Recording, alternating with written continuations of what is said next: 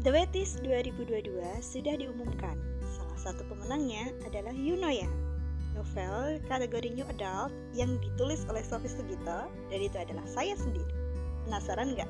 Sebenarnya Yunoya ini bercerita tentang apa sih? Yuk kepoin sama saya, ngobrol dikit-dikit, siapa tahu bermanfaat.